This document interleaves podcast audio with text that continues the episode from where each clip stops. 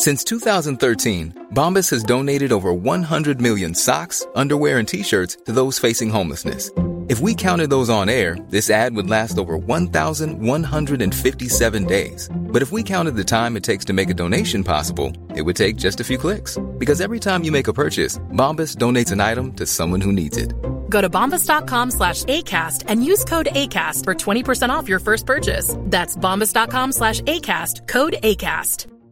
Quality sleep is essential. That's why the Sleep Number Smart Bed is designed for your ever-evolving sleep needs. Need a bed that's firmer or softer on either side? Helps you sleep at a comfortable temperature? Sleep Number smart beds let you individualize your comfort, so you sleep better together. J D. Power ranks Sleep Number number one in customer satisfaction with mattresses purchased in-store. And now, save forty percent on the Sleep Number limited edition smart bed for a limited time. For J D. Power twenty twenty-three award information, visit jdpower.com slash awards. Only at Sleep Number stores or sleep number dot com.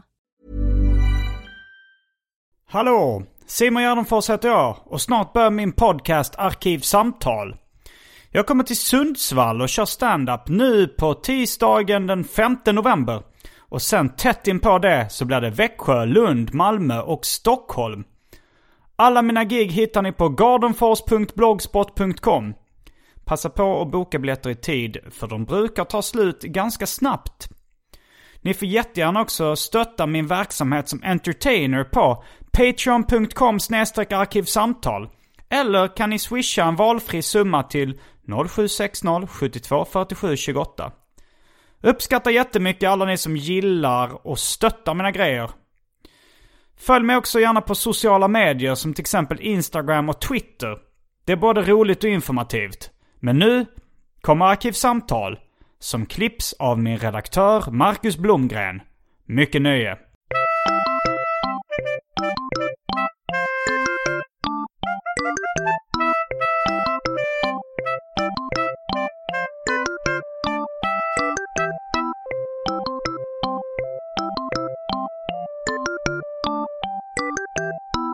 Hej och välkomna till Arkivsamtal. Jag heter Simon Gärdenfors och mitt emot mig sitter Karl Svensson. Ja, hej.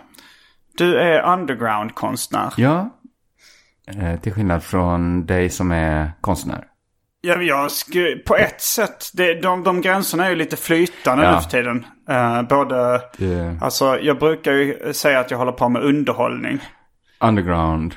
På underground-nivå. Fast det gör... Alltså... Ja, både och. Jag, jag, mm. har hållit på, jag har ju haft tv-program som har gått på uh, T V fyra Play. Ja. Och jag har... Uh, ja, det är ju inte exakt samma sak som P tre, independent heller. Ja, det har ju ja. jag också. Jag har ju varit på, mm. på tv och jo, radio. Och, och liksom... Jag, jag har inte som princip att bara köra underground. Även om det har blivit så på sista tiden så har... Alltså så här, det har blivit mycket oberoende... Ja, independent, om man säger att det är samma sak, liksom. Independent och underground, mm. så, så är det väl det man är nu. Ja, just nu är jag väl mer eller mindre en underground-konstnär ja, också. Men det är mest något att kalla sig mm. också. Och idag så ska vi prata om uh, tjugonitton. Ja, det blir väl som en följetong som pågått när jag varit gäst här egentligen. Att vi uppdaterar oss på var vi befinner oss. Ja, vi kanske har haft lite andra rubriker på våra samtal. Mm. Men, uh... tror vi glidit in lite i den då. Jag vet ja, inte heller har... hur folk uppfattar det utifrån. Men jag, jag tycker det känns, i, i alla fall jag kan ju tala för mig att jag skriver till dig att vi har så här stora år. Mm. Båda två. Att man, med det sagt att man gör mycket. Jo, det håller jag med om. Bergmans nittonhundrafemtiosju till exempel. Jag tänkte på det när du skrev det. Det är det som det har gjorts en dokumentär av. Ja, när han spelade ja. in tre filmer, en tv-film och kanske att han också satte upp den här fem timmars föreställningen Per Gynt. Ja, det var väldigt, väldigt mycket. Men det var också så här, no, året börjar med att han liksom släppte en film och sen så, så de, i den här dokumentären tar det med liksom ja, att han det. skriver det. Och jag tror han hamnar på sjukhus på grund av det som nu skulle kallas för utbrändhet. Ja. Och på sjukhuset skriver ett nytt manus. Ja, just det. Så var det. Det var inte så länge sedan. Kanske, till och med. Kanske det var, ja. Uh, ja, men lite så. Man får ju räkna så. Jag har ju gett ut hittills tre böcker i år. Mm. Men jag har inte skrivit dem. Jag tänkte på det för jag kommer hinna ge ut en bok till innan året är slut. Att det låter ju bättre att säga att jag gav ut fyra böcker i år. Mm. Men det, det gjorde jag ju, men jag skrev ju inte alla fyra. Jag är ju som Bergman där. Ja. Fuskar ju lite med tidigare år. Jo, men så var det också, jag började året med att släppa ett avsnitt av Mina problem. Ja. Men självklart eh, hade jag ju jobbat med det året innan ja, också. Jag, jag började året med att släppa två avsnitt av eh, The Pine and the Elk. Mm. Men de var ju också mestadels gjorda året innan. För jag kommer ihåg, inför år tjugonitton så skrev jag liksom en lista på, på min Instagram mm. eh, som jag publicerade eh, liksom vad jag skulle göra år tjugonitton. Ja, så gör jag alltid på sista sidan i mina anteckningsblock. Mm. Har jag här. För, men det, jag har ju gjort mer än så. Men det skulle vara så här, mina problem eh, två ja. släpps fjärde januari. Då hade jag ju redan den i... Ja, då I, pi- du, vad säger ja, man, i loppet. I, i pipan eller loppet. I pipan eller loppet, man... ja. Eh, och sen så var det då att Västlandsspecialen skulle släppas på Sp- Spotify, YouTube, vinyl. Ja, detta har också eh, hänt. Ja, det har också hänt, ja. ja. Eh, och sen så gjorde jag den här musikvideon till det Västland då som var... Lite... Just det. Men sen om man ska vara rättvis mot sig själv också så... Visst, ja, men jag släppte till exempel min föreställning, eller jag spelade min föreställning Bossa Nova mm. och släppte den. Och den kanske jag skrev året innan mestadels. Mm. Men under det här året har jag ju skrivit på en föreställning som inte kommer gå förrän nästa år också. Ja, men så är det ju. Men, men jag tänkte i den här Bergman-dokumentären, då tog, tog de ju med, alltså de tog med både det som släpptes och det han skrev. Ja, så det låter ja. kanske lite extra mycket, men, men det är ju också, varför inte ta nej, med varför det? Inte? Det var ju för ingen historia som behövde saltas. Han nej, hade ju ett nej, det stort var ju väldigt år, mycket. Men, men det är klart det blir ännu bättre om man... Och sen så skrev jag nytt mobilspel med Paco, The Jude och Popcorn släpps. Det har också det släppts. Också släpps ja. uh, Livepodd-turné med Specialisterna. Det var experimentet, den ja. är avklarad. Eh, sen blev det då femtiotvå avsnitt av Arkivsamtal, femtiotvå avsnitt av eh, Specialisterna. Det kommer ju då chef som vi släpper rätt i veckan. Ja, just det, just det. Och sen eh, tolv Patreon-exklusiva poddar. Där har vi inte släppt, släppt några stycken ännu. Ja. Diverse stand-up-gig har jag också gjort. Och flera avsnitt av Mina problem. Det har kommit ja, just det. trean och fyran också. Du har gjort, jag tror den st- största skillnaden man kan se mellan oss är att du kommer ha gjort väldigt många fler stand-up-gig än jag när året är slut. Mm. Men... Jag har gjort, ja, men kanske hundra, har gjort över hundra redan. Ja. Kanske till och med hundrafemtio eller någonting. Jag gör ju i och för sig sånt tyst arbete som inte syns. Att jag tar hand om mina barn. Just det. Alltså jo, det, det, är ju... det gjorde ju inte Bergman. Nej. Som man har förstått det. Nej, det... Så han, han gör ju bara liksom motsatsen till tyst arbete. Att allt hans jobb syns. Ja, det, det är ju ännu mer förfängt kanske. Mm. Men jag, jag tänkte på uh, Pablo Picasso. Mm. Uh, han var ju också en sån uh, som var väldigt produktiv. Att han hade, det var någon som sa, jag kan inte vara som Picasso. Jag har inte den kylan liksom, som han har. För att han bara sket i sina barn. Ja. Och så tog ett av hans barn, hans dotter, livet av sig. Ja. Men han verkade inte bry sig så mycket om det heller. Han bara körde vidare. Ja, det, mm. ja, det, det är om det tysta arbetet som också pågått under mm. Karl Svensson året tjugonitton. Men vi kanske ska kasta oss in på det omåttligt populära inslaget Välj drycken. Gärna.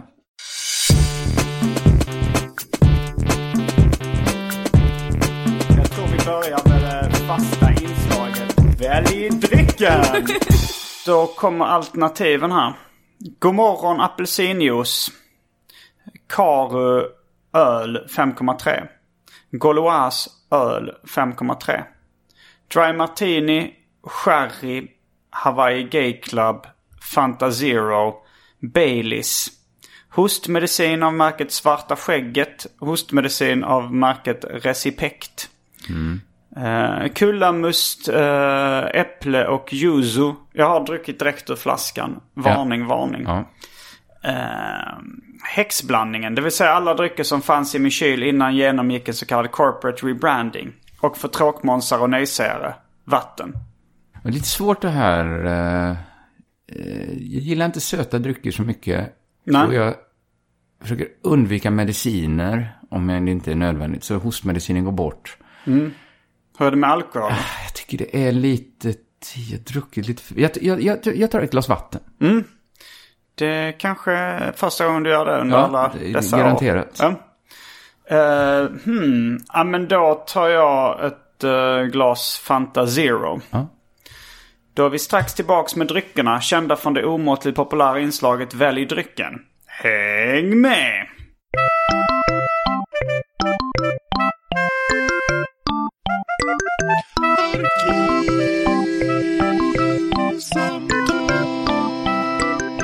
Nu är vi tillbaks med dryckerna. Min Fanta Zero var slut, så jag tog istället en eh, draja. Ja, det var lite lustigt att det var närmast... Eh... För du hade ju så här äppelmust och sånt som ja, känns som det ligger närmare. Men det var, det var väl det här att jag var... När du, om du hade tagit något alkoholhaltigt så hade jag tagit det direkt också. Ja, just det. Det är det här gamla drick aldrig ensam. Nej. Som äkar i huvudet. jag, precis. Nej, men jag hade nog kanske inte tagit vatten om du hade sagt dry martini. Från nu är jag glad för mitt vatten. Ja. Men så jag, så jag stod vägde mellan Dry Martini och Fanta Zeros. Men ja. sen så när den var slut så tänkte jag, nu blir jag tvungen att ta alkohol. Jag hade inget val, kände jag. Nej. Uh, hoppas inte lövblåsen eller vad det är utanför uh, går in för mycket i mikrofonerna. Det, det, det borde den ju göra. Ja, det borde det är ett ljud vi hör. Men hoppas att och... inte det är förstörigt. Nej, jag tror inte det. Vi kör vidare i alla fall. Ja, ska vi prata lite om... Du har ju släppt ditt fjärde avsnitt av din sitcom. Som ja, vi såg mina senast. Problem, ja. Mm. Precis, och jag... Kommer det här avsnittet släppas nu på lördag? Uh, när det kommer nog uh, släppas uh, om två veckor. Ja, men två veckor. Då kommer jag ju definitivt ha kommit ut med mitt mm. fjärde också. Har ni, ett, uh, har ni titlar på era avsnitt? Nej, vi... Det har vi inte. De tre första heter att de är gjorda av uh, Black Coffee Comedy Club. Mm. Men sen byter vi namn. Så det här avsnitt, avsnitt fyra är gjort av Das Madonnas. Mm. Istället. Uh, så att lite, det, det blir som ett namn. Ja, eller lite grann. Lite fast som ett namn. Det är mer avsändare. Men sen har vi... Det blir lite namn också. För vi ska göra sex avsnitt och vi är sex i ensemblen. Mm. Så att varje avsnitt heter kanske egentligen som den det handlar om. Och, och, och är inte tanken att... För att ni är ju i ensemblen då alltså. Det är du, Johannes Bränning. Kristoffer Nyqvist. Och... Eh, Anna Björklund. Ja. Min fru, alltså Marie Björklund, hennes syster. Och... Eh, Niklas Lövgren. Ja, precis. Men, och var inte tanken att ni skulle liksom ha huvudansvaret för manuset mm. i varsitt manus? Jo, lite. Det kanske vi frångått av rent praktiska skäl också. Mm, att det, mm. det har varit lite svårt att, att, att få det att hända, helt enkelt. Jo. Så nu har vi en mer manusgrupp som är jag och Johannes och Kristoffer. Mm. Som, där jag kanske har huvudansvaret ändå. Mm. För att säga. Det märks lite på, på vissa inslag. Alltså ja. att man, man för att det påminner lite om eh, dina böcker eller dina liksom poddar ja, man ja. tänker. Ja, men, men tonen påminner lite om eh, det som från början hette eh, vad hette det från början? Harmony Studies. Harmony Studies och sen bytte det namn till lite det, upp. Nu heter det Sinfonia, det gamla um, projektet. Men, jo, men det påminner lite om den sviten liksom. Alltså ja. ibland, lite grann. Det, jag, jag kan förstå vad du menar. Mm. Uh, mm. Mina, mina avsnitt heter ju då att varje, tit, varje avsnitt har en titel. Som och, är i bestämd form bara. Ja, och det ska också vara en titel. Alltså titeln ska vara en titel. Du kan vara, för det, de heter ju då Sjömannen... Ja. Komikern, agenten och juden. Ja. Det är ju en slags titel på en människa. Ja, jag upptäckte det, det först nu när jag mm. sökte efter juden då, det fjärde mm. avsnittet. Det där, jag har inte sett det mönstret innan, men det, det, såg, det ser väldigt snyggt ut. Mm. Um, och jag, jag fick kolla på en sneak preview ja. av... Um, av det... ett avsnitt. Du sa att det var nittioåtta procent klart. Ja, eller? Men jag tycker nittiofem kanske. Det, Okej, det och vad, vissa... vad är det? Klippningen eller ja, grading lite... och ljudläggning eller vad är det? Som... Sånt där ljudläggning och så kan, det, det är väl också kvar kanske. Mm. Men, men framförallt lite klippningen som jag tycker inte riktigt stämmer ännu. Mm. Det... Men, det, men det är ju, ni har ändrat lite, eller ni har dragit formatet åt ett visst håll. mm. skulle jag säga. Att det, det är mer... Det har flippat ut lite mer. Ja, alltså fram... det, det är inte lika linjärt berättat, kan man säga. Nej, och man kan väl säga att eh, det första avsnittet som vi gjorde som handlar om mig då, mm. det var ju extremt, det var ju väldigt enkelt. Det var mm. enkel linjär berättelse. Det var väldigt mycket true liksom, eller liksom realistiskt i alla fall. Det var ju liksom mm. dokumentärt i känslan. Nu är det ju mycket mer drömskt. Mm. Ja, det, det är ju någon, mer, någon slags crazy humor. Det är, ja. eh, alltså, det, det, alltså nu kommer jag på att det kanske påminner lite mer om, om liksom ett eh, underground-aktigt eh, avsnitt av eh, Monty Pythons flygande cirkus. Ja, har, fast, har du tänkt på det? Ja, lite, fast jag får säga att fast utan de här liksom... Om man ser Monty Pythons flygande cirkus mm. idag, så kanske man tycker att vissa crazy grejer är lite för mycket bara crazy. Alltså jo. När någon bara står och slår en annan med en fisk. liksom, det roliga är hur länge de liksom orkar pågå med det. Uh, vilket idag uh, Family Guy uh, kanske har tagit ja. Av det arvet. Där kan det vara så att han slåss mot en, en, en hörna ah, ja, i tio precis. Minuter. Mm. Och att det roliga är att det är så långt. Att det, liksom... Precis. Men det är på något... Det, ja, det, det är liksom ett så sällsynt inslag i, i Family Guy när det bara är det här liksom det stora skämtet att ska det inte ta slut snart mm. liksom. Jo, när den typen av humor körde den inte med. Nej. Alltså det här, det var inte det var inte repetitionshumor på det sättet, alltså så att, ut, uh, att man ska nöta ut. Men ibland betraktar. Kanske någon sorts humor där man inte kan spåra tillbaka så här, men vad betyder det här då? Nej, nej, det, det är den här uh, absurdistiska, lite abstrakta humorn. Ja, precis. Ibland. För att, ja, men, som ett exempel, i nu avsnitt fyra, Johannes är vinnörd. Och det, då har jag tänkt liksom, han, han, har, han har varit liksom öppen med att han har... liksom ett, ett visst förhållande till alkohol då, om man säger att han, så. Att han har varit en partysnubbe. Att han har varit en partysnubbe, att han ibland har vissa planer på att bara, man får bara dricka två öl per tjugofyra timmars enhet mm. och så vidare. Sådär. Och sen har han inte alltid hållit det riktigt. Men, men när jag ser det så tänker jag liksom så här, hoppas ingen tolkar liksom att det är det det handlar om nu, att det är någon sorts berättelse om att dricka alkohol. För det, det skulle Nej, liksom det förtö- tänkte jag inte på. Nej, visst gör man inte det. Utan det finns ju ingen, den typen av klangbotten finns ju inte. Nej, men jag skrattade väldigt mycket. Jag såg det tillsammans med min flickvän igår och hon skrattade också väldigt högt. Ja, och det, och det finns ju en... Alltså, och det, först, och det första jag sa när jag vaknade i morse, det var lådor, lådor, lådor, lådor, lådor och askar. Det var... Ja. Och när jag sa det så kom jag tänka på att den typen av humor... Det är bara ett citat, ni får ju kolla på det helt ja, enkelt. Ja, ja, ja. Men jag tänkte att... Um, den typen av humor påminner, det skulle kunna vara en sketch i en himla många program. Ja, det skulle det verkligen kunna vara. Men då är vi också inne i, i sketch-mode. I, det, det är ju rätt ofta det, det brister ut i att det blir en sketch inne i dramat liksom. Ja, vilket jag, alltså jag gillar ju det både, jag, jag gillar ju det många program också. Och, i alla fall. Och de har ju också den här lite... Alltså ab- lite abstraktare formen av humor ibland. Mm. Där man inte riktigt förstår uh, var de vill komma. Eller liksom, det är ingen tydlig så här, setup, punchline, rycka undan mattan humor. Nej. Utan det är mer lite konstig humor. Ja, det är det ju. Jag är, vi är väl båda stora fans av en himla många um. bra program. Och även Tornado. Mm. Skulle jag säga. Som jag, är lite mer bortglömd. Jag tyckte det var lite svagare men ändå väldigt bra. Ja, och det var kanske att det var... Som jag minns att sketcherna var väldigt långa.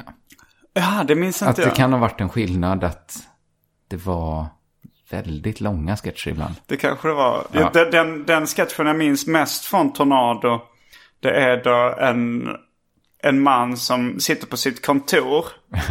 uh, alltså det här är någon reklamfilmsparodi, visar det sig vara.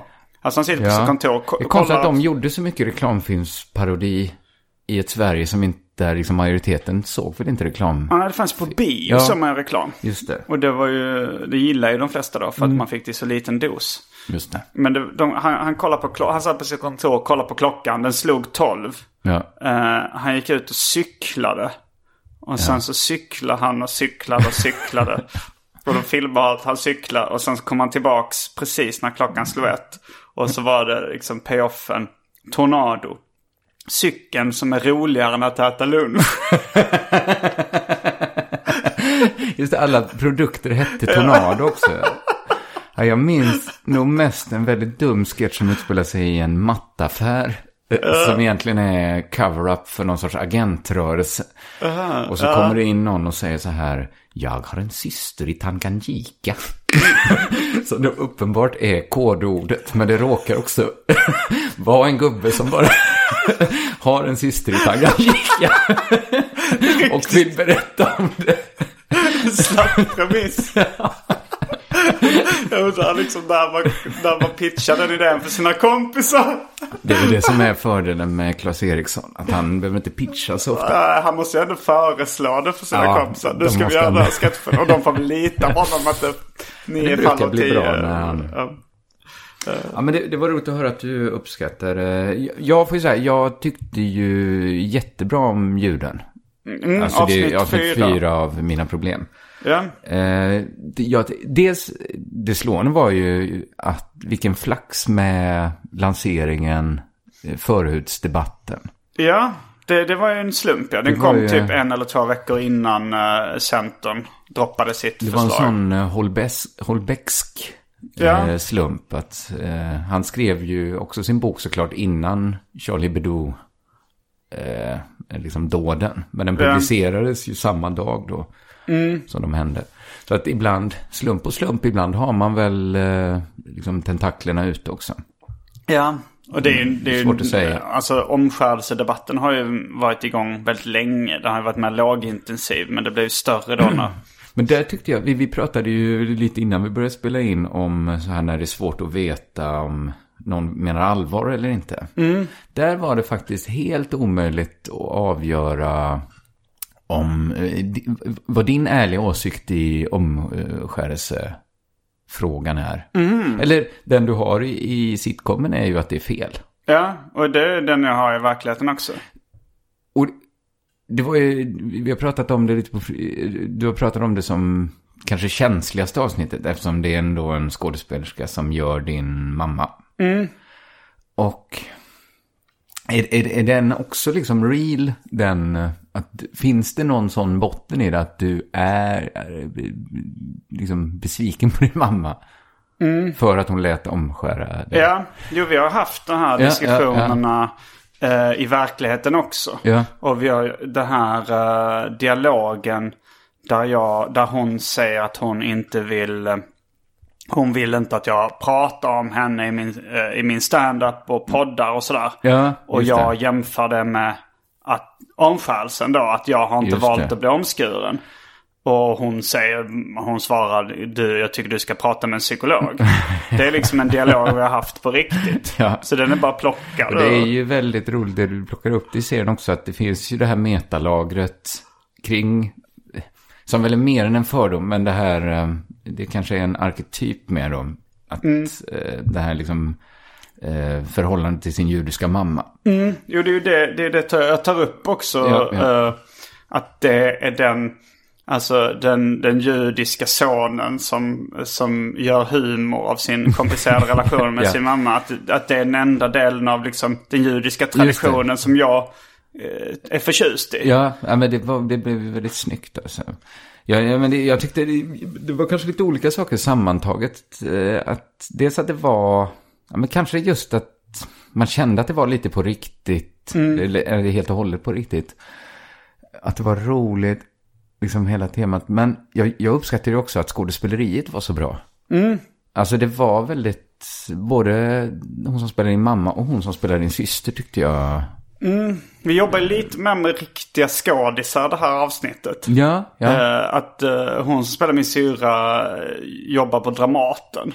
Ja, ja, ja. ja. Och, och hon som spelar min mamma, hon har liksom, hon var med i någon sån här S V T-serie på åttiotalet. Jaha. Som heter Träpatroner tror jag. Eh, och nu har hon gjort lite reklamfilm och annat också. Men Aha. hon har liksom har mycket erfarenhet som skådis. Och hur hittar du henne?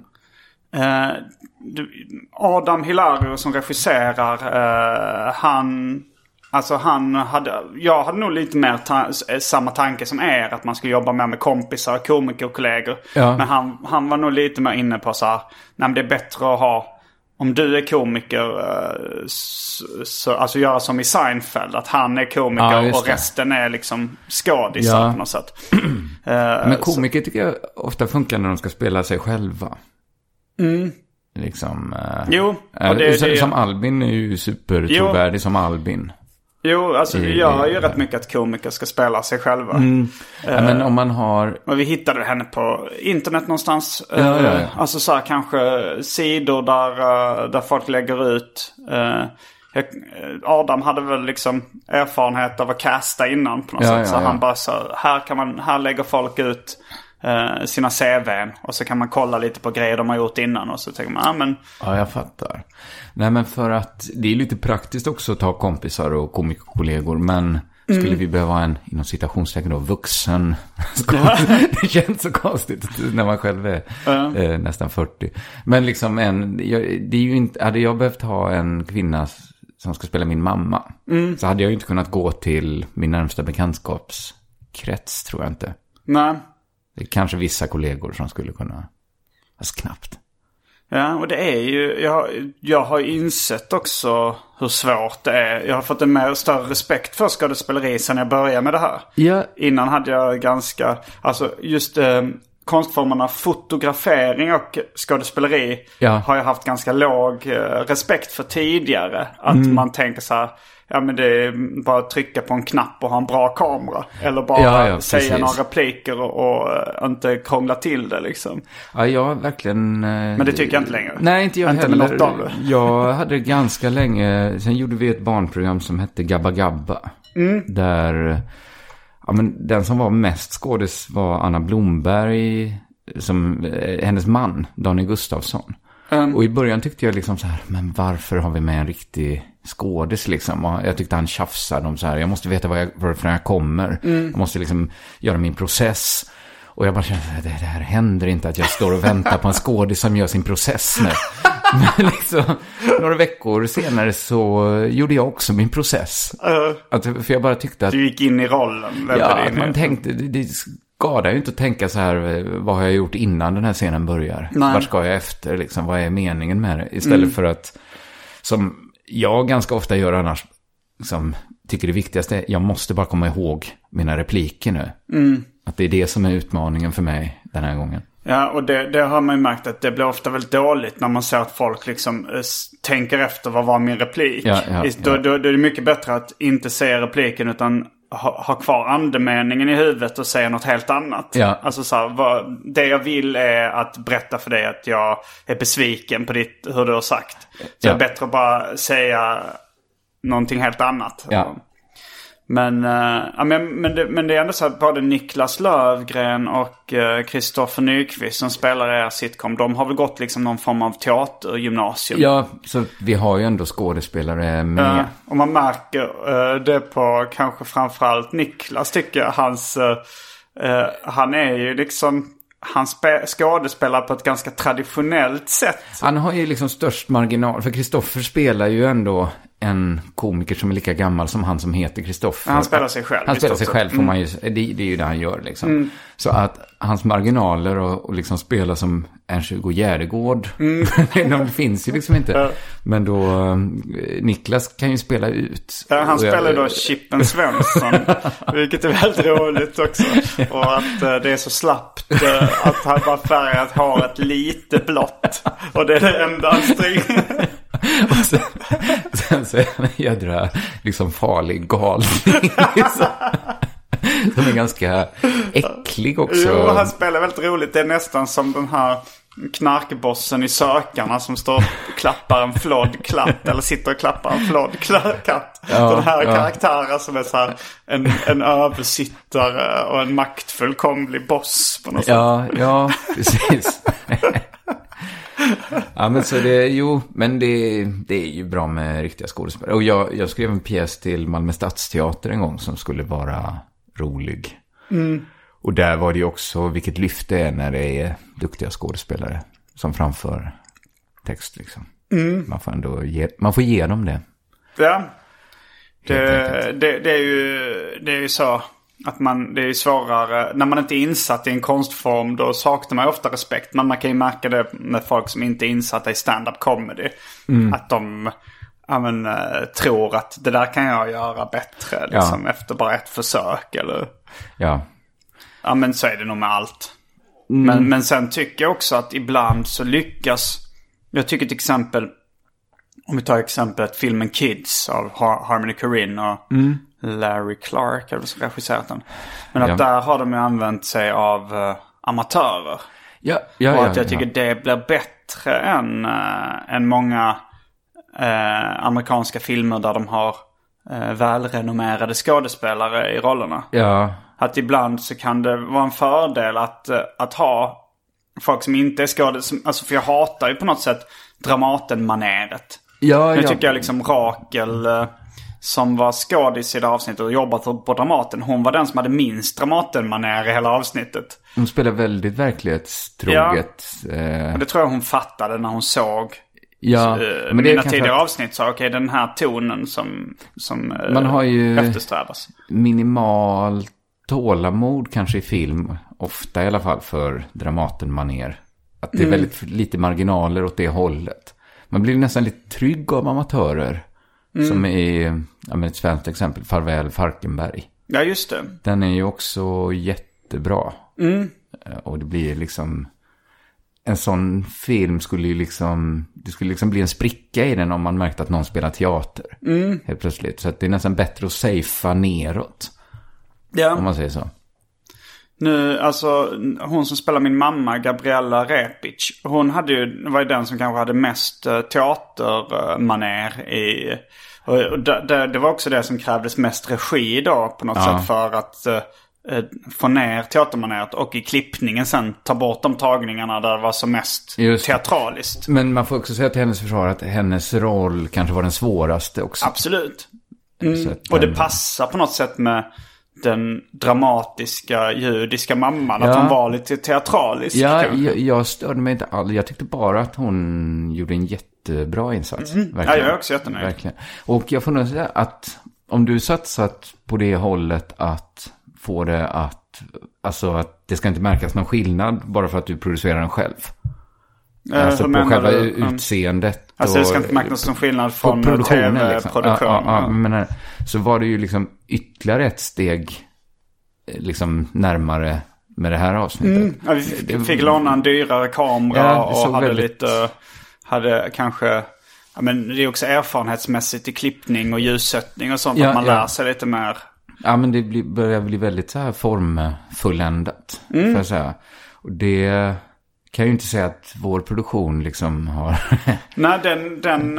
Alltså, vi har ju dragit åt två olika håll på något sätt. Att, I, att för, om, di, om din tanke... Du snackade från början att din tanke var att det skulle vara liksom en ganska vardagsnära berättelse med mm. stand-up-inslag. Liksom. Ja, ja. Och jag har ju dragit mer åt det hållet. Ja. Medan ni har ballat ur med. Ja, precis. Din känns ju mycket mer true... nu, alltså framförallt det här fjärde avsnittet. Mm, jo, det var ju det som kändes... Uh...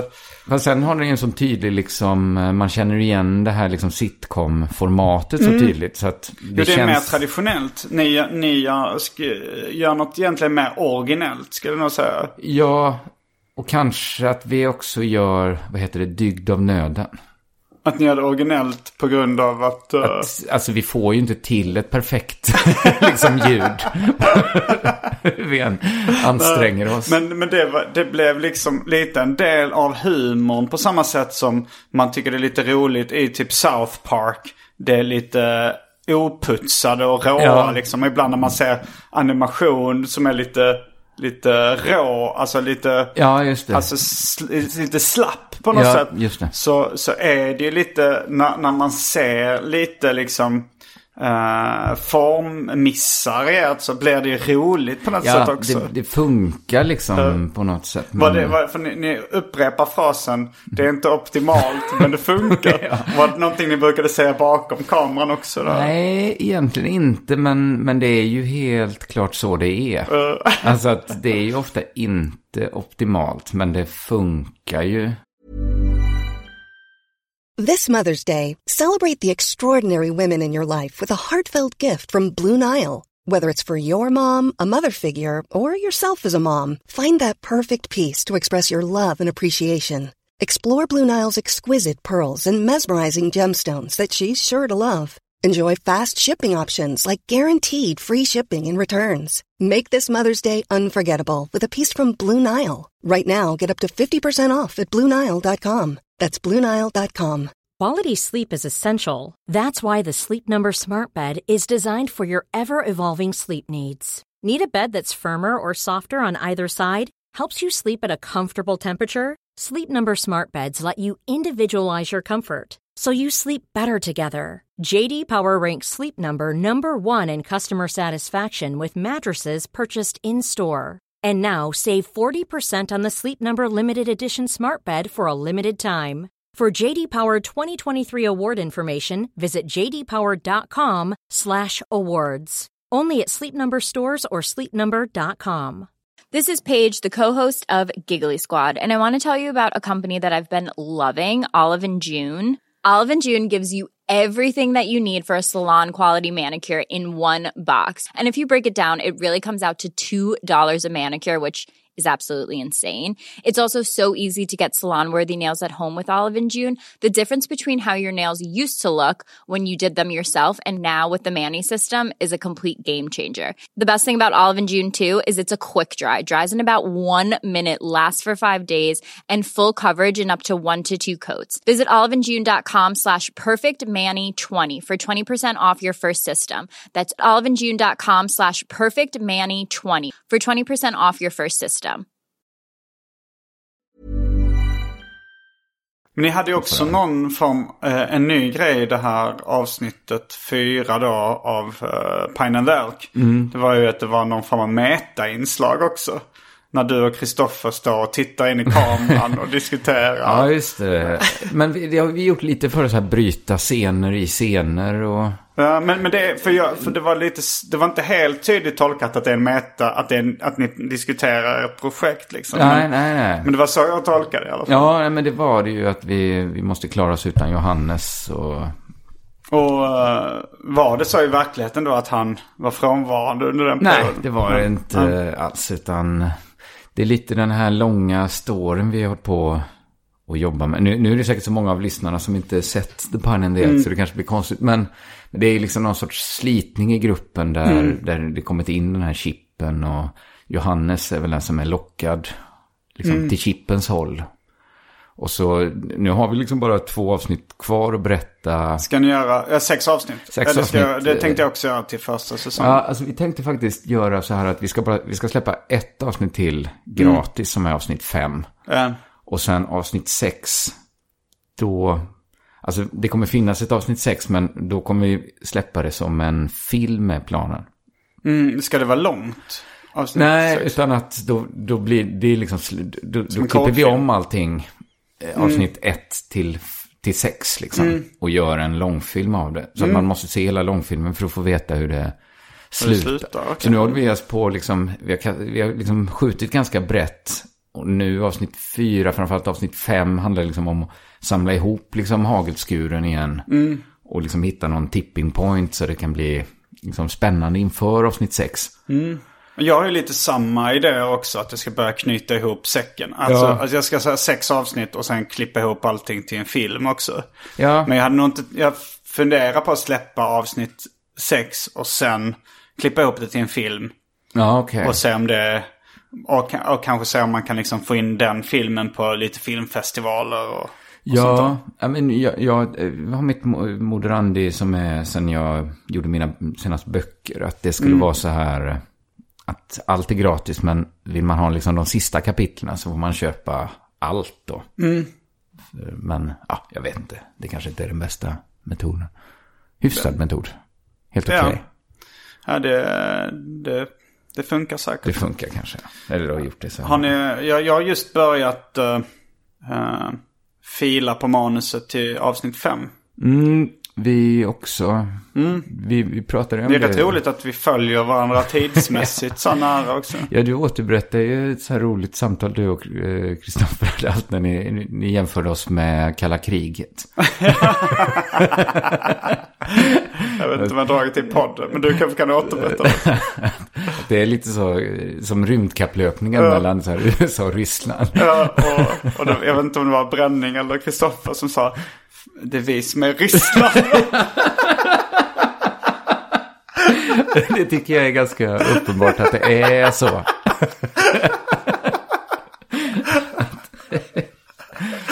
För att ja, men det ser man ju också att du har ju väldigt mycket bättre stats än vi till exempel. Stacks. Stats. Din statistik. statistik. Dina uh, siffror. Uh, ja, jo. Det, uh. Vår går faktiskt neråt på en skrämmande takt. Får se hur det går med det här fjärde avsnittet. Ja, men, mm. men, ja, men en, ett intryck som jag fick liksom uh, av avsnitt fyra, uh, vilket är liksom väldigt befriande att titta på, det är det här, det känns som ni lite skiter i alltså ja. så här, att det, det är så här, att det, det, det, det är liksom, det andas väldigt mycket konstnärlig frihet ja. att ni lyssnar inte riktigt på market demands. nej, nej, det är väl sant i och för sig. och, och det, det ger ju ett ganska befriande en känsla när man tittar på det också. Ja, och framförallt det peggar liksom inte. Det har varit en tanke i alla fall jag har haft från början att det ska liksom inte pegga upp så hårt hela tiden. För en sak som, eller en sak som är så här, om man ser någons sitcom mm. så tänker man, alltså i alla fall jag tänker ju så här, den största risken nu det är att det är jobbigt att se det här. Att det liksom är, om det liksom peggar upp för massa skämt som sen inte liksom levererar riktigt. Att det är något lite ansträngande med humor, att det kan vara så himla liksom dåligt och jobbigt. Ja, men alltså st- när man ser någon nybörjar stupkomiker till exempel. Ja. Så blir, men, men då blir det också, när man är i rummet är det en helt annan sak. Alltså, ja, så man... ja, men det är klart. Men även att se någon som bombar. Alltså, jag, jag tycker humor kan vara liksom väldigt jobbigt. Mm. Så jag hade liksom en tanke så här att, att det ska elimineras alla jobbiga avsn- inslag. Liksom, att det ska aldrig, det är viktigare att inget känns så här pinsamt och jobbigt mm. än att det är knee-slapping hela tiden. Ja, men då har ni lyckats. Jag för att det kändes det. aldrig som så här att det kändes aldrig som att ni misslyckades Nej, med en skämt. Precis. Det, men det, det är ju snarare så här att, att det, det känns som en, om man ska jämföra det med stand-up då, att det är en ganska avslappnad komiker som bara går upp och jassar lite. Ja, precis. Att det blir aldrig så mm. Carl Stanley att taket lyfter, men det blir aldrig... Men jag tyckte ändå, alltså, det jo, var jag tycker också det finns liksom, ja, speciellt när det senaste avsnittet. Ja, men det, så jag tar tillbaka det. Jag tycker ju också att det är, det, det, jag håller inte jämförelsen. Nej, men med mm. den jassande komikern, att, mm. att det, det, jag menar att den komikern mm. kanske en sån, ja, då kan du lyfta Mark Maron-typ alltså. Som liksom mm. sitter på en stol och att det kan vara så här väldigt avslappnande att se mm. sån stand-up för att det liksom peggar upp så lite. Mm. Men, men sen kanske det inte, man förlorar någon annanstans då att, att han... Men jag, jag tycker också att vi har liksom extremt höga peak. Liksom när det är roligt är det mm. väldigt roligt. Jag tycker så här, Niklas läser en monolog. Mm. Ja, så, så jag tycker det är väldigt... Han, han liksom framför en så himla kul. Liksom. Ja. Det... Jag, jag har väldigt mycket... Uh, prestationsångest nu när jag håller på att skriva... Eller, nu, nu börjar det lossna lite, men när, när jag ska skriva avsnitt fem... Ja. Så har det, alltså eftersom jag har blivit så pass nöjd med de tidiga avsnitten och liksom mm. publikreaktionerna har varit bra ja. Så har jag liksom jobbat upp någon slags pretension, eller man ska säga liksom att jag har ställt höga förväntningar på liksom manuset så ja. Att jag har ja. Haft så här, rätt, det har varit lite jobbigt att Att, så här, att bli nöjd med idéer, tycker jag. Ja, det är ju väldigt, väldigt svårt att skriva manus. Alltså, äh. alltså, ja, alltså det här fjärde manuset har varit... Det var ju väldigt svårt att skriva det. Mm. Och femte kommer också vara svårt. Mm. Det, det är verkligen också något vi pratar om. Att det är ju det som är det svåraste i hela processen. Mm. Det sa Larry David också. Alltså ja. Så här, när folk frågar inte det här och det här liksom improvisation och klippning så här, så här ja. Nej, det svåraste är att skriva det. Ja. Det är det, det, är det krångligaste. Ja. Och det håller jag med om. Men nu har jag på något sätt, när jag land, alltså, när jag testat lite olika tankar i huvudet, så liksom, när det landar i någonting jag upplevt själv, mm. då känner jag mycket mer trygghet i det. Det är ju inte så att hundra procent av alla grejerna i mina problem är självupplevda. Nej. Men, men ganska mycket är det. Ja, alltså jag skulle nog det. säga nästan åttio till nittio procent. Ja. Alltså om man tar allting i, i alla avsnitten. Ja. Och det är ganska uppenbart tycker jag när det inte... Alltså så här att Petrina... Uh, att det var en missuppfattning om att Petrina var slav. Det är ju så här en uppenbar lögn. Ja, just det, just det. Liksom. Men det fattar man, ja. Och... Ja, ja, gud. Alltså, jag skulle tippa att kanske inget längre självupplevt i The Pine and the Elk, avsnitt fyra. Nej, det, nej, nej, det, det är det vi har dragit oss åt ja, olika håll där. Och det, det, det är roligt att det var ni som kallade det för true crime. ja. ja, men nu skulle jag säga... Det jag har tänkt på nu är ju mer att det är en psyk. Kom. jag bytt, jag, jag bytt, bytt genre, bytt jag, namn på gruppen. Ja, det är nog att jag personligen också har blivit... Jag försöker lansera min, min nästa föreställning. Är det inte bättre att skriva upp det till Psycom? Nej, Psycho-comedy-föreställning kallar jag min kommande uh, föreställning. Är det inte stand-up då, utan teater? Eller? Nej, det är en stand-up-föreställning. Som jag ska ha i okay. mars. För du ska väl dels ha Mördarnas Ö? Ja, precis. Den ska jag ha i december. Och det är teater eller är det stand-up? Ja, det är... Teater är det väl mest. Okej, okay. Hur många skådisar? Det är bara jag som ska läsa... Okej, okay, en monolog då? Ja, det får man säga. Och så kommer det vara lite musik, mm. eh, ackompanjemang. Och sen eh, Prima Ballerina. Som vilket en... är en jätterolig titel. Ja, tack så mycket. Men den ska de dra mer åt psycho, tänker jag. Psycho stand-up comedy. Ja, men jag tyckte, om vi är några, jag tycker vi är en litet gäng nu som gör, som gör liksom film inom, som stand-up-komiker från början. Och det är väl du, jag och Jonas Strandberg mm. som jobbar på samma sätt. Att jobba då underground eller mm. independent. Alltså vi gör det inte för S V T Play eller... För Nej. liksom femman eller något sånt. Och jag tyckte, jag antar att du har sett, det blev ingen C D-skiva. Nej, jag tyckte den var jättebra. Mm, jag tyckte också det. Men jag, jag tyckte det var så intressant att se den med annan publik. Mm, för, i en biosalong då. Ja, mm. alltså att, för jag känner ju Jonas liksom bättre än de flesta i publiken liksom. Mm. Att jag tyckte det var helt uppenbart att... Han, han hamnade så mycket i centrum, liksom just egenskap av psycho egentligen. Mm. Alltså att jag tyckte ju inte det var, när han liksom så här, och jag har en hänga på, bla, det här liksom. Mm. Då tänkte jag liksom, ja ah, men det är Jonas, jag fattar ungefär hur han menade. Mm. Men jag kände liksom publiken liksom mer, ah, ett psycho. Och att det... Ja, det tänkte jag inte på. Jag såg nog den rätt mycket. Alltså jag såg den med i en biosalong med annan publik. Ja, och jag, det... jag tyckte den var väldigt rolig. Men jag tyckte nog att uh, den uh, kill, uh, journalisten som skrivit artikeln om ja, väldigt, att han var den som var liksom... Han blev ju... Uh, ga, den, liksom... den galne, verkligen. Ja, uh. men, för jag... Jag blev gärna sugen på att se det som ett, liksom psycho, ett tidigt psycho-comedy... Mm. verk liksom, att jag tyckte att man kan inte ta bort liksom Jonas liksom knäpphet ur det som, som liksom dramaturgiskt driv mm. i film, alltså att det gav liksom så här bra svar på frågor så här, varför håller han på med det här mm. ah, ja, han är psycho mm. nej men jag tänker på att, det, att, att han är en ganska vanlig lite nördig kille, jag blev också nej, men, intresserad så, så av sådana jag saker också, mm. men jag tyckte inte, det var ju också mitt sätt att se det, men, mm. men jag tyckte liksom på så här publikreaktioner att mm. att de li- skrattade att, att han var lite psycho ja, men skrattade och fick ihop liksom berättelsen mm, mm. genom liksom psycho... Att han var besatt av den här ja, grejen. Men så liksom att, att jag tänkte, ja, jag är besatt och besatt. Mm. Jag känner väl dig. Men, mm. men jag tyckte, ja, vad bra det här psycholagret funkar. Mm. Lite som jag trodde att true-lagret skulle funka. Nu är jag mer inne på... på psycho. Jag hoppas det håller ända till premiären av Prima Ballerina. Men det är ju också två... Uh, olika inriktningar inom stand-up om, om man nu ska dra det till ja, han är alltså, ju egentligen han... psykokomiker jo men så är det ofta men, men det, finns, det finns ju bra och dålig psyko-comedy uh, ja, ja. För det, det är den här, den här grejen att du eh, det klassiska slutklämmen inom stand-up som har blivit en kliché när man säger så nu är jag singel. Ja. Eh, upplägget är ofta att framställa sig själv som ett psyko. Just det. Och så är det så här, eh, ja, men, och då gjorde jag det här och sa det här till min flickvän. Just det. Så nu är jag singel. Och då, och då har man ofta sagt, då har man liksom framställt sig själv som crazy. Ja, jo.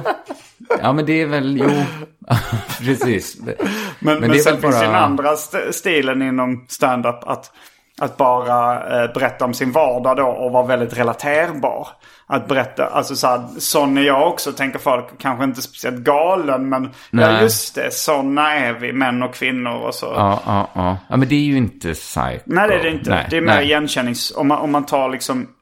Om, då, om, om vi har dragit våra eh, webbserier åt två olika håll så har jag kanske mer dragit åt eh, igenkänning ja, och, ja, eh, och liksom, eh, realism medan ja. ni har dragit det mer till crazy och psycho-hållet. Ja, liksom. Ja, men så, det är så det är helt enkelt. Mm. Men det slår ju mig att Jonas är ju rätt psycho som, och framförallt kanske ännu mer förr. Mm, alltså, jo, han hade ju med ihop... det som persona för ja, också. Frågan man... är om han har, han, kanske, han, han är väl ganska så här introvert person som kanske liksom ställer sig på scenen och då ger han ett lite nervöst och lite konstigt och lite nördigt intryck. Ja, och så liksom. Har han gått med det liksom, med sitt skrivna material också, som ju är rätt... Ja, men han kan ju ha så här en hel föreställning där alla skämt handlar om ost. Mm. Det är ju liksom psycho i sitt jo, grundanslag. Liksom. Mm. Uh, ja, men det... Ja... Det, undrar om han kommer fortsätta göra liksom psykodokumentärer eller vart han kommer ja, ta det. Ja, jag, jag, han håller på med någonting nu som jag tror är mer åt skräckhållet. Ja, men det sa han när vi mm. såg så just vilket det. Vilket låter intressant. Det låter väldigt mm. intressant. Och sen har vi ju Anton också då som, kommer han bli färdig någon gång? Eller med kommer... sin uh, sitcom? Ja. Ja, det, vi, vi får se. Vi får se. Det är väl som man säger om så här, Jesus. När jag väl får se honom så tror jag på det. Som man brukar säga. Tror du på Gud? Så här, nej, jag får se han. Jag får ett tecken. Ja, lite, lite så känner jag. Men, men vad jag tänkte på det här, för jag sitter nu med liksom manuset till avsnitt fem och då, då, då dras jag lite mellan, uh, det, en, det blir en inre kamp mellan, ska jag gå åt det här med realistiska hållet där det är nästan bara rakt upp och ner självbiografiskt? Eller ska jag blanda in lite mer crazy-inslag som de gör i så här, Seinfeld och Curb Your Enthusiasm. Mm. Uh, där, där är det ju lite mer så här, det här har förmodligen inte hänt på riktigt. Alltså jag såg med ett avsnitt igår där det, liksom, där det är en tjej då som uh, amen, hans assistent Jeff då har blivit anklagad av en tjej för väldigt liten kuk. Ja. Och, och han hävdar att hon har väldigt stor fitta. Och sen ballar ur då att hon har gömt en baseball i fittan är väldigt värdefull liksom, som Mickey Mantle kastade på sin femhundrade homerun eller vad det var. Just och det. Att till slut då det, att det ringer att hon har gömt även Larry Davids telefon i sin fitta. Det är så, här, det är så uppenbart att, att det här har inte hänt på riktigt. Dumgrovt verkligen. Det är också väldigt kul. Ja. Men, men den typen av humor det är ju liksom en väg att dra det. Ja. Att ta det med åt crazy-hållet.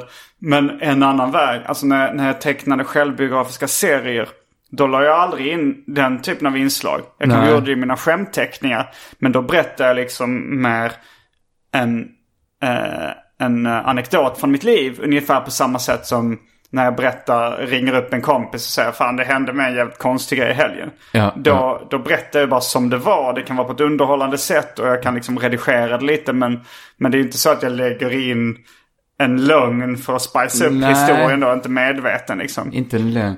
Alltså... Och det är de två, de, de två liksom sätten att skriva på som jag dras mellan. Ska, ja. ska jag liksom hålla det väldigt relaterbart och realistiskt och lägga, lägga i, eller ska liksom dra det mer åt okej, okay, det här, jag slänger in ännu mer crazy grejer. I, I Seinfeld som, som där, jag har där hört, har de kört lite båda och. Där är, ja, men man kan ju säga från början så var det väldigt mycket en serie som folk ansåg att det var så här väldigt relaterbara. Det finns mm. inte ett socialt mänskligt problem som inte har avhandlats. Mm. Men sen om man tar, jag tror det är säsong åtta som vissa har väldigt svårt för, då är Larry David borta i produktionen. Mm. Och då är det ganska mycket flippiga mm. eh, liksom plotlines, till exempel eh, Kramer skaffar en höna. Mm. Det är bizarro, ja, det, det finns en bizarro värld liksom. Mm. Alltså den är mycket mer fantasifull, och jag tycker vissa avsnitt är, eller alla, jag tycker väl alla Seinfeld-avsnitt är jätteroliga. Mm. Men så jag gillar ju båda delarna. Jo, jag med. Och det, och det, men, jag, men redan när Larry David var kvar, det är nog lite vässat det där, att det blev ja, väldigt annorlunda när han försvann. De... För jag märkte ärligt talat ingen skillnad när jag såg det innan jag hade läst på om Seinfeld. Nej, precis. Det kanske inte jag heller hade gjort. Uh, men... Uh, men det, men det, jag läste den här boken Seinfeld, ja. Mm. Och där berättar uh, de om första gången liksom de frångick realismen. Ja. Och det var det avsnittet där uh, där uh, de är på någon obduktion och de tappar en Junior Mint ner i, i magen på en patient, och, det, och liksom han blev mirakulöst frisk.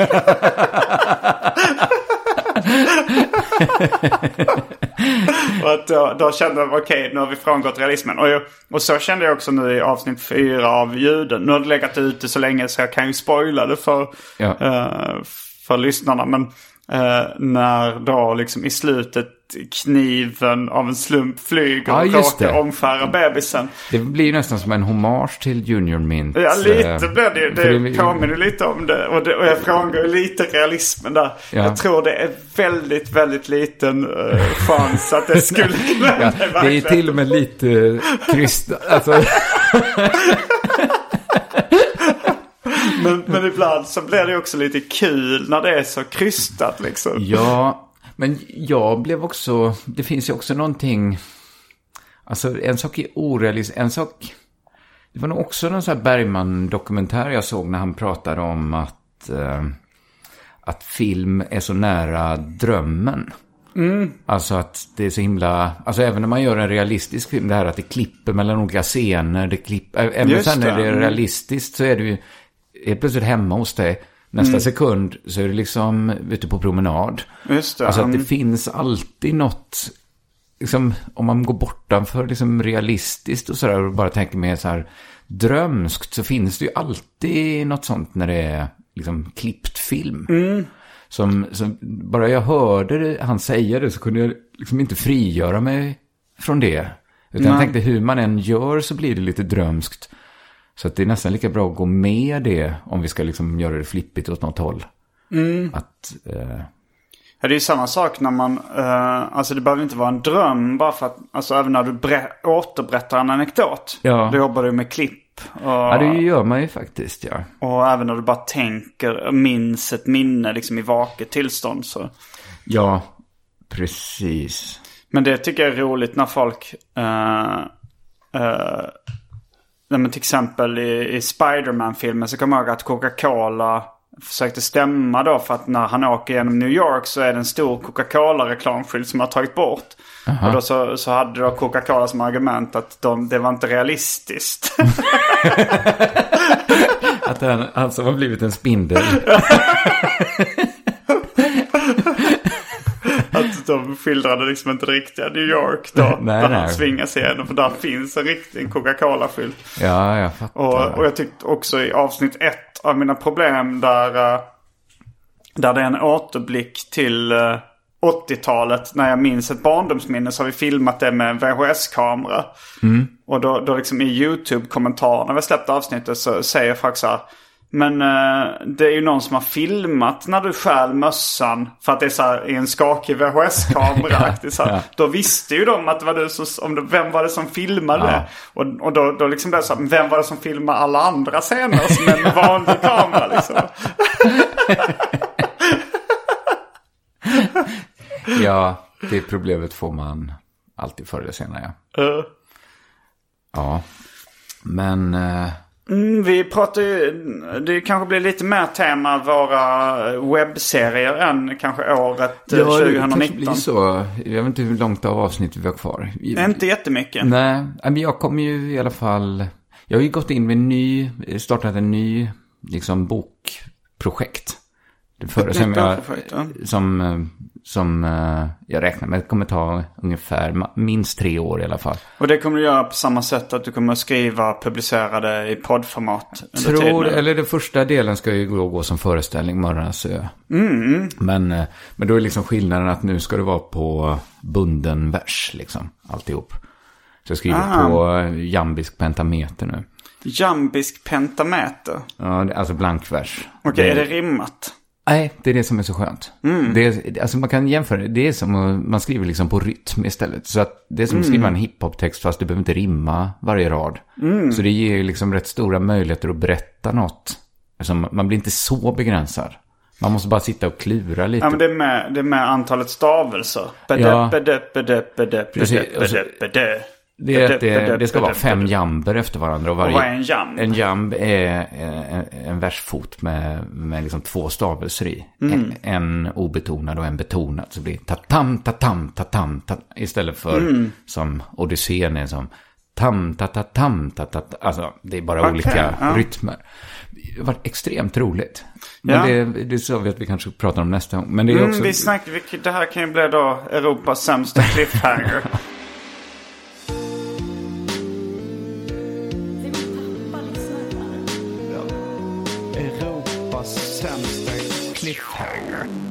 Att eh, nästa gång kommer vi eventuellt prata om eh, bunden vers. Bunden vers, ja. Mm. Rim, ramsor och bunden vers. Ja. Nej, men det, det blir nog det sista jag kommer hinna med. Jag hoppas avsnitt fem av The Pine and the Elk och Mördarnas Ö. Mm. Sen kommer jag nog inte hinna mer på Karl Svensson-året. Jo, jag ska, hinna, jag ska också släppa en skiva med mitt band. Men den är... Kuk? Skri- ja, kuk, ja. Eller kuka, hur uttalas det? Ja, det är lite olika. Mm. Men kuk är det väl egentligen. Uh, jag, jag, kommer nog, jag kommer kanske skriva klart, eventuellt filma klart avsnitt fem av mina problem. Frågan är om jag kommer hinna släppa det Nej. innan årsskiftet. Det brukar alltid, saker brukar ta längre tid än vad man har tänkt sig. Mm. Men jag kommer... Jag är så mycket kvar. Jag kommer nog, de här, jag kommer nog släppa... Vi filmar ju Comedy Roast Battle, har vi också en grej som är slängd in i, i tjugonitton. Just det. Eh, att vi släppte eh, ett sånt, och vi kommer nog släppa ett till. Då är inte jag med som eh, medverkande, men det är Magnus Bettner mot Martin Sonneby. Tänkte vi släppa ja, det också på ju... vår YouTube-kanal. Specialisterna. Specialisterna ja. Humor ja. heter YouTube-kanalen. Så att, ja, det, det är också en, en annan del. Sen... Eh, Sen är nog äh, året slut. Jag kommer ja. hinna med lite mer stand-up-gig. Och äh, jag har börjat jobba med en ny, planera en ny turné tjugonitton. Ja. Eller tjugohundratjugo då som ska komma. tjugohundratjugo. tjugohundratjugo. Så att det till blir liksom, hösten eller våren? Till våren. Till våren. Då är, kommer vi, vi följer varandra ganska mm. väl. Fast liksom, ja. Du, du kör, vilken, kör en stand-up-turné till våren också? Mm, Prima Ballerina mm. blir i mars. Hur många gig ska du köra med den? Jag har planerat in, nu ska vi se här, fjorton. Mm. Och så är det om jag pallar småstäder, men det är bara i Malmö, Göteborg och Stockholm. Mm. Så om jag pallar ta Uppsala och Linköping och sånt där, så mm. småstäder är det inte. Nej. Men vi kanske, det blir nog inte tjugo stopp ens. Nej. Nå- något sånt. Så att det, ja... Det, fortsätter. Mm. det kanske blir ett till stort år. Ja. Jag hoppas lite inte faktiskt. Nej, men det, ja, det är också en annan fråga som vi kanske inte hinner gå in på så jättemycket. Men det är så här, varför man, ja. man, man, man håller så jävla högt tempo. Alltså, vi gör ju det liksom. Varför, varför tar vi inte det mer lugnt? Alltså så här, det är så... Det, Uh, jag, ja. det, det, det är liksom någon inre press bara, för ingen av oss har väl någon jättestor yttre press. Nej, men jag tror också att vi kanske är på toppen av vår förmåga. Att det gäller att, varför ska liksom, som en idrottsstjärna, man kanske inte har hur många, man tänker, jag vet, man vet ju inte det. Jag pratade med min svärfar om, mm. han, han gjorde så här en exit ur finansvärlden när han var kanske fyrtio års åldern. Mm. Liksom, och nu, han, han pratar liksom om vilken fruktansvärd energi han hade mm. ett tag i sitt liv, när han liksom kunde bygga upp allting och liksom, mm. som han egentligen fortfarande förvaltar lite sådär. Mm. Men han har nog liksom inte samma så här galna schema nu när han är över femtio som när han var i trettio-årsåldern. Nej, men jag hoppas ju att jag kommer ha samma kurva och energi som, som judiska New York-komiker jag beundrar då. Larry David, ja. Woody Allen och Mel Brooks. Att ja, de, men... både alla de var väldigt bra även i sjuttio-årsåldern. Ja, men jag vill jättegärna, jag, eller jag kräver nästan att få vara bra i sjuttio-årsåldern. Jag kräver att få leva i sjuttio-årsåldern och jag kräver att vara bra. Men det hade inte gjort något om jag inte har liksom den här liksom klådan jag har nu. Nej. Att jag måste liksom, så fort något är klart måste jag liksom sätta mig och skriva dikter eller liksom eh, skriva en sitcom eller liksom. Nej, man behöver inte hålla exakt lika högt tempo. Nej. Det kan ju också gå lite upp och ner. Ja. Vissa har ju sån liksom, vissa kreativa personer har ju så här kanske en femårsperiod av heroinmissbruk. Ja. måste, måste ta sig tillbaks fem år till. Sen kommer de tillbaks och ja. har lite saker att berätta. Och så, liksom. Exakt. Men jag märkte stor skillnad bara, jag var ledig lite i somras och mm. gjorde ingenting då. Det var ju inget heroinmissbruk, men det är ju härligt att så här komma tillbaks när man inte har jobbat mm. på ett tag. Alltså man får ju viss liksom, skjuts av det. Mm. Uh, så det kanske är bra att ta, liksom, ligga i träda. Ja, kanske. Ja. Det, det, är också, det finns också det här... Uh, jag sa Eddie Murphy blev intervjuad av Jerry Seinfeld i Comedians in Cars Getting Coffee. Mm. Och där sa han att uh, det är det största misstaget han någonsin gjort. Att ta en uh, paus. För att han, ah, ja. han, han, han tog en paus från stand-up och sen han, han har ju hittills inte lyckats komma tillbaks. Han sa nej. att det var, det, han bara, det var för svårt när man väl har varit borta ett ja, tag. Han, nej, det var, jag klarar faktiskt inte av att se hans comeback. Har, du, har han gjort comeback nu? Men den, visst är det en dokumentär som är när han åker runt och ska bygga upp sin nya akt? Det, du menar Jerry Seinfeld? Ja. Ja, den har jag sett. Alltså, det finns en... ju i filmen uh, Comedian heter den. Ja, men den, jag menar, den ny... Eller menar du Jerry Before Seinfeld? Som, är, som kom bara för ett par år sedan. Kanske där den han, jag tänker på. Och den är också jättedålig. Men jag menar, Eddie Murphy, han lämnar ju stand-upen och, ja, ja. och har varit... Och nu när han, men han är också... När man ser honom i Comedians in Cars Getting Coffee så är så här, magin är helt död. Ja. Han är inte rolig längre. Nej, gud vad han är så ocharmig liksom. Ja, ja men en, som svar på frågan varför man håller på också, för att de här liksom, veckorna i somras när jag inte gjorde någonting mm. det var också årets värsta veckor.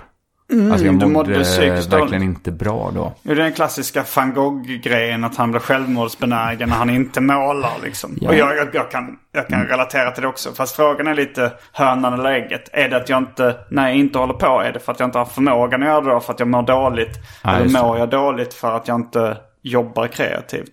Ja. Jag tror faktiskt det var att jag inte trivdes så bra med att bara gå runt och vara med barnen. Men. Jag tycker ändå att det är så himla roligt. Ofta är det liksom hela dagens belöning för mig. När jag har varit med mina barn hela dagen mm. de har somnat. Nu är klockan nio.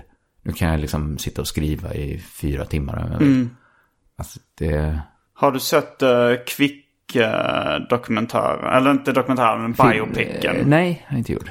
För den är, då, då är det Hannes Råstam, journalisten uh-huh. som, uh, och, han, och det, det är ett sånt här, en scen där han där hans assistent frågar så här, när var du lycklig senast? Och han ja. säger så här, jag pratade med min dotter i telefon. Det, det kändes fint. Och sen så, sen så erkänner han senare för henne så här, att det jag sa till dig. När han erkänner för Thomas Quick sen. Han säger så här att eh, Jag, sa, jag pratade med min assistent och sa att jag var lycklig när jag pratade med min dotter. Det stämmer inte. Det var liksom när jag jobbade med den här grejen. Men att han hade bara ljugit. Ja. Och det, det tror jag, det, om vi ska knyta ihop säcken nu så är det lite det här eh, Picasso-Bergman-grejen. Att man kanske är väldigt inne på sitt arbete.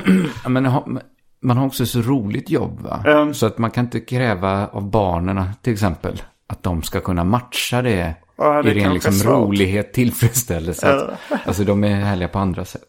Mm. Mm. Ja. Uh, Okej, okay. Vill du göra reklam för någonting innan vi avslutar? Alltså, det, det går att köpa biljetter både till Mördarnas Ö, spelas i Göteborg och i Stockholm i december. Och mm. även redan nu kan man köpa biljetter till Prima Ballerina i, Ja, bra, det var lite god tid. Ja, varför inte, tänkte jag mm. egentligen. Det... Men det är ju först i mars då. Mm, jag planerar att släppa biljetter uh, till min nästa grej i november. Ja, det är smart. Det är ganska ta, snart. Ta jul. Ja, både snart och smart mm. att ha till jul. Jag tycker det är så bra presenter. Ja, det är det jag tänkte göra liksom med lite julklappstips. Ja, men ingen blir väl glad av en sak längre? Nej. När saker... Eh, man vågar nästan inte köpa en sak till människor längre. Man nej, för innan det var ju saker som eh, ja, men skivor och... och böcker. Ja, böcker. Böcker har ju inte riktigt tagits över av ljudböcker och, och e-böcker helt. Nej, men det är ändå... Man vet inte, ska man komma med en bok hem till någon? Ja, det kan ja. man väl i och för sig. Men jag bara tänker, folk tänker bara, ska jag gå och damma på den grejen resten av mitt liv? Ska jag ha den på en hylla? Du säger, mitt hem har lite, ta- om du tittar bakom dig så har jag lite förlorat kontrollen ja, över min bokbunk. Ja, det är ut också. Men vi, vi har till exempel inga böcker nästan hemma hos oss. Mm. Vi får inte plats. Well, well. Nej, men köp sådana biljetter. Det är mm. ju toppenpresenter. Det var allt från veckans avsnitt av Arkivsamtal. Jag heter Simon Järnfors. Jag heter Karl Svensson. Fullbordat samtal.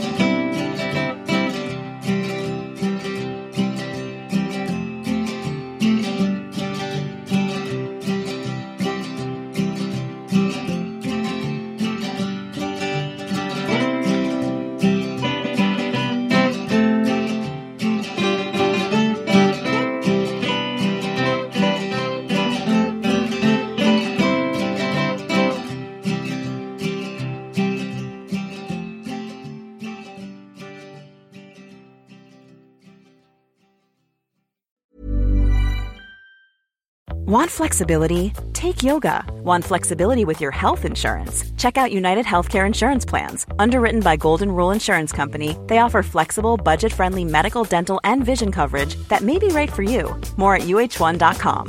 Mom deserves the best, and there's no better place to shop for Mother's Day than Whole Foods Market. They're your destination for unbeatable savings. From premium gifts to show-stopping flowers and irresistible desserts, start by saving thirty-three percent with Prime on all body care and candles. Then get a fifteen-stem bunch of tulips for just nine ninety-nine each with Prime. Round out Mom's menu with festive rosé, irresistible berry chantilly cake, and more special treats. Come celebrate Mother's Day at Whole Foods Market.